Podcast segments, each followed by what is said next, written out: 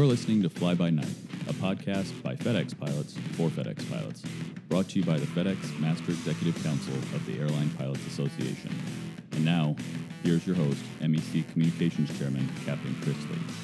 My guest today is Captain Dave Chase, MEC Chairman. Thanks for coming, Dave. Thank you, Chris. Today marks your first day as MEC Chairman. It is, and I want to take a moment and thank Captain Pete Harmon for his work as the MEC Chairman.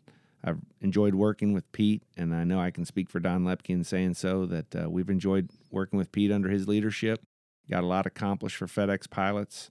I've known Pete and worked with Pete on and off over a decade here in the office. He's made a lot of contributions, and I hope everybody on the line welcomes Pete back and thanks him for his service. Captain Bill Hubbell's here on his first day. He's the new MEC Vice Chairman replacing me it's been exciting to get Bill involved and see his energy and enthusiasm to work for the pilots. And Don, Bill, and I are really looking forward to the days ahead. How do you see your role as you move from vice chairman to chairman? As the MEC chairman, I'll be working more directly with the MEC. There's 14 elected representatives. They're working together very well. And my job is to help them coordinate themselves in shaping the goals of the organization and achieving the goals of the pilots. What do you see as some of the challenges and opportunities? Clearly, dealing with the coronavirus this year has been our largest challenge so far in 2020. It's had an enormous effect on the work we've had to undertake that we weren't necessarily preparing for. But a lot of challenges.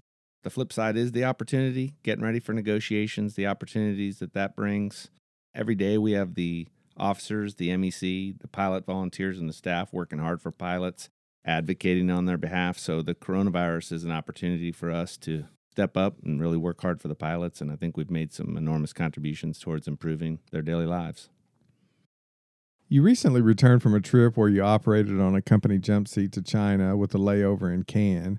What are your thoughts about the current environment that we're now operating in and the pandemic as it relates to flight ops? It's clearly the most challenging environment that I've ever witnessed to operate in.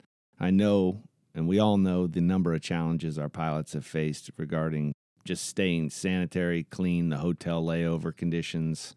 It's just been a vast mountain of problems. But I went to Guangzhou because it was important to me that I see the customs and immigration procedures for myself and process through the hotel and then back out to the aircraft. I wanted to see it for myself and experience it.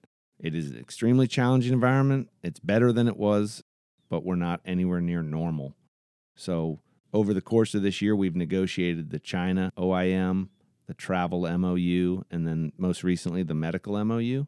We think we've put a contractual framework in place to deal with these issues, but from a flight ops perspective, we also understand that our pilots are still facing these difficulties with food or hotel isolation, trip revisions, and operational deadheads. We know that things haven't gone away and that they make it very difficult for our pilots beyond the negotiating, we've discussed it before. We created our internal work group to categorize these issues and deal with them.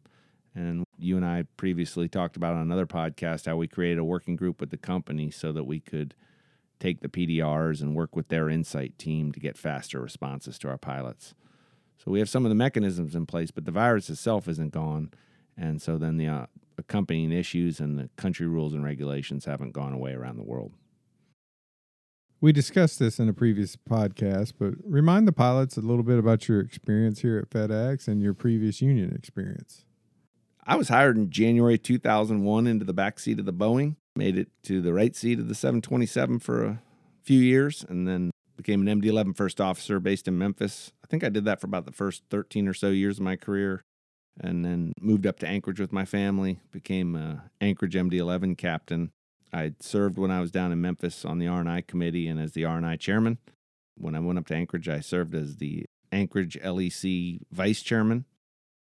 Then I spent almost two years as the MEC vice chairman and now today as MEC chairman. What can you tell the pilots about the ongoing preparations for negotiations and as we move toward contract 2021?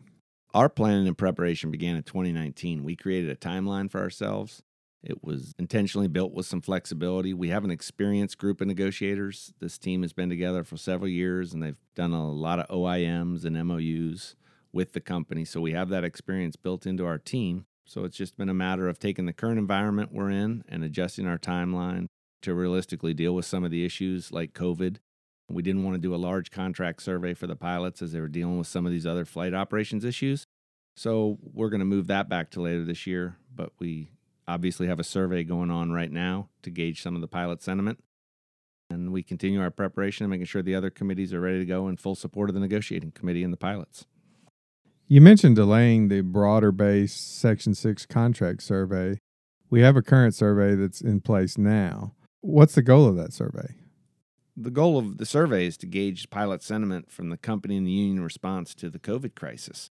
We'd like to get some feedback on the recently negotiated China OIM and the MOUs.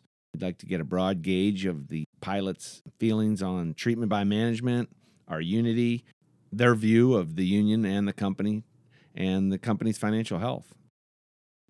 Some people ask, why do we do phone surveys and web surveys, and what's the difference? We've worked with a pollster for a long time.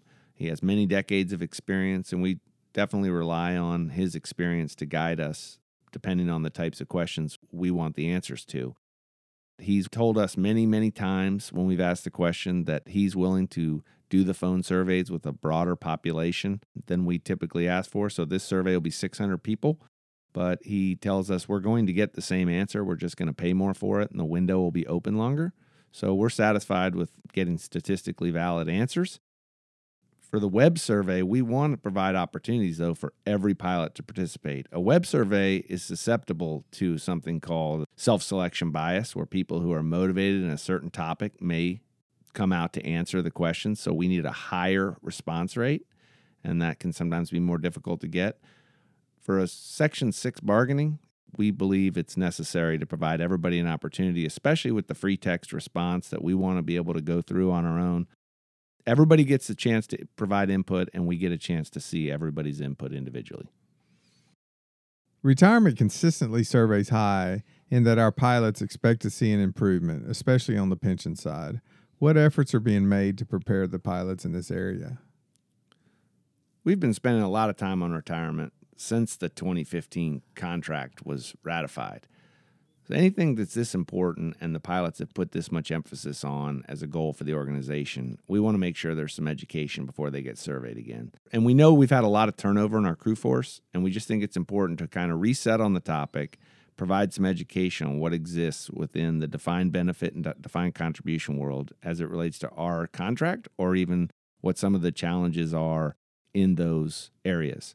So we have podcasts and videos that are being created in coordination of the R&I committee and the negotiating committee that are going to come out. And it should provide an opportunity for each pilot to listen and gain some more understanding of what our contractual benefits are and what maybe some of our goals can be. And then they can provide that feedback in the surveys to help us better align our goals for contract 2021. Well, Dave, thanks again for coming. Any final thoughts? Yeah, my final thought is to have the pilots continue to look out for one another I think throughout this crisis, we've seen in the PDRs the concern that pilots have had not only for the operation, but for their coworkers and their families. But as we move ahead, I think with the OIM and the MOUs, we have a good structure in place to deal with some of those contractual issues created by the crisis. I think now, as a union, we need to find ways to engage with one another that are unique and things we haven't seen before. Uh, we can't obviously ask our pilots to come together in large groups or have meetings and rallies. So I would hope everybody can be flexible and proactive, stay engaged with us, listen to these podcasts and the videos. We're going to work hard to reach out to our pilots to keep them involved in the process as we move towards contract negotiations. I know I can speak for the MEC, the officers, the staff, all the volunteers. We're super motivated. We're ready to continue advocating for the pilots' concerns. So continue to send in the PDRs, talk to your reps, Find your P2P members in the crew room, tell them your thoughts, ask them what's going on, and we'll continue the hard work as the days move ahead. Well, thanks again, Dave, and thanks for listening. If you have any questions, comments, please send me an email to fdxpodcast at alpa.org. And as always, be safe out there, and we'll see you next time.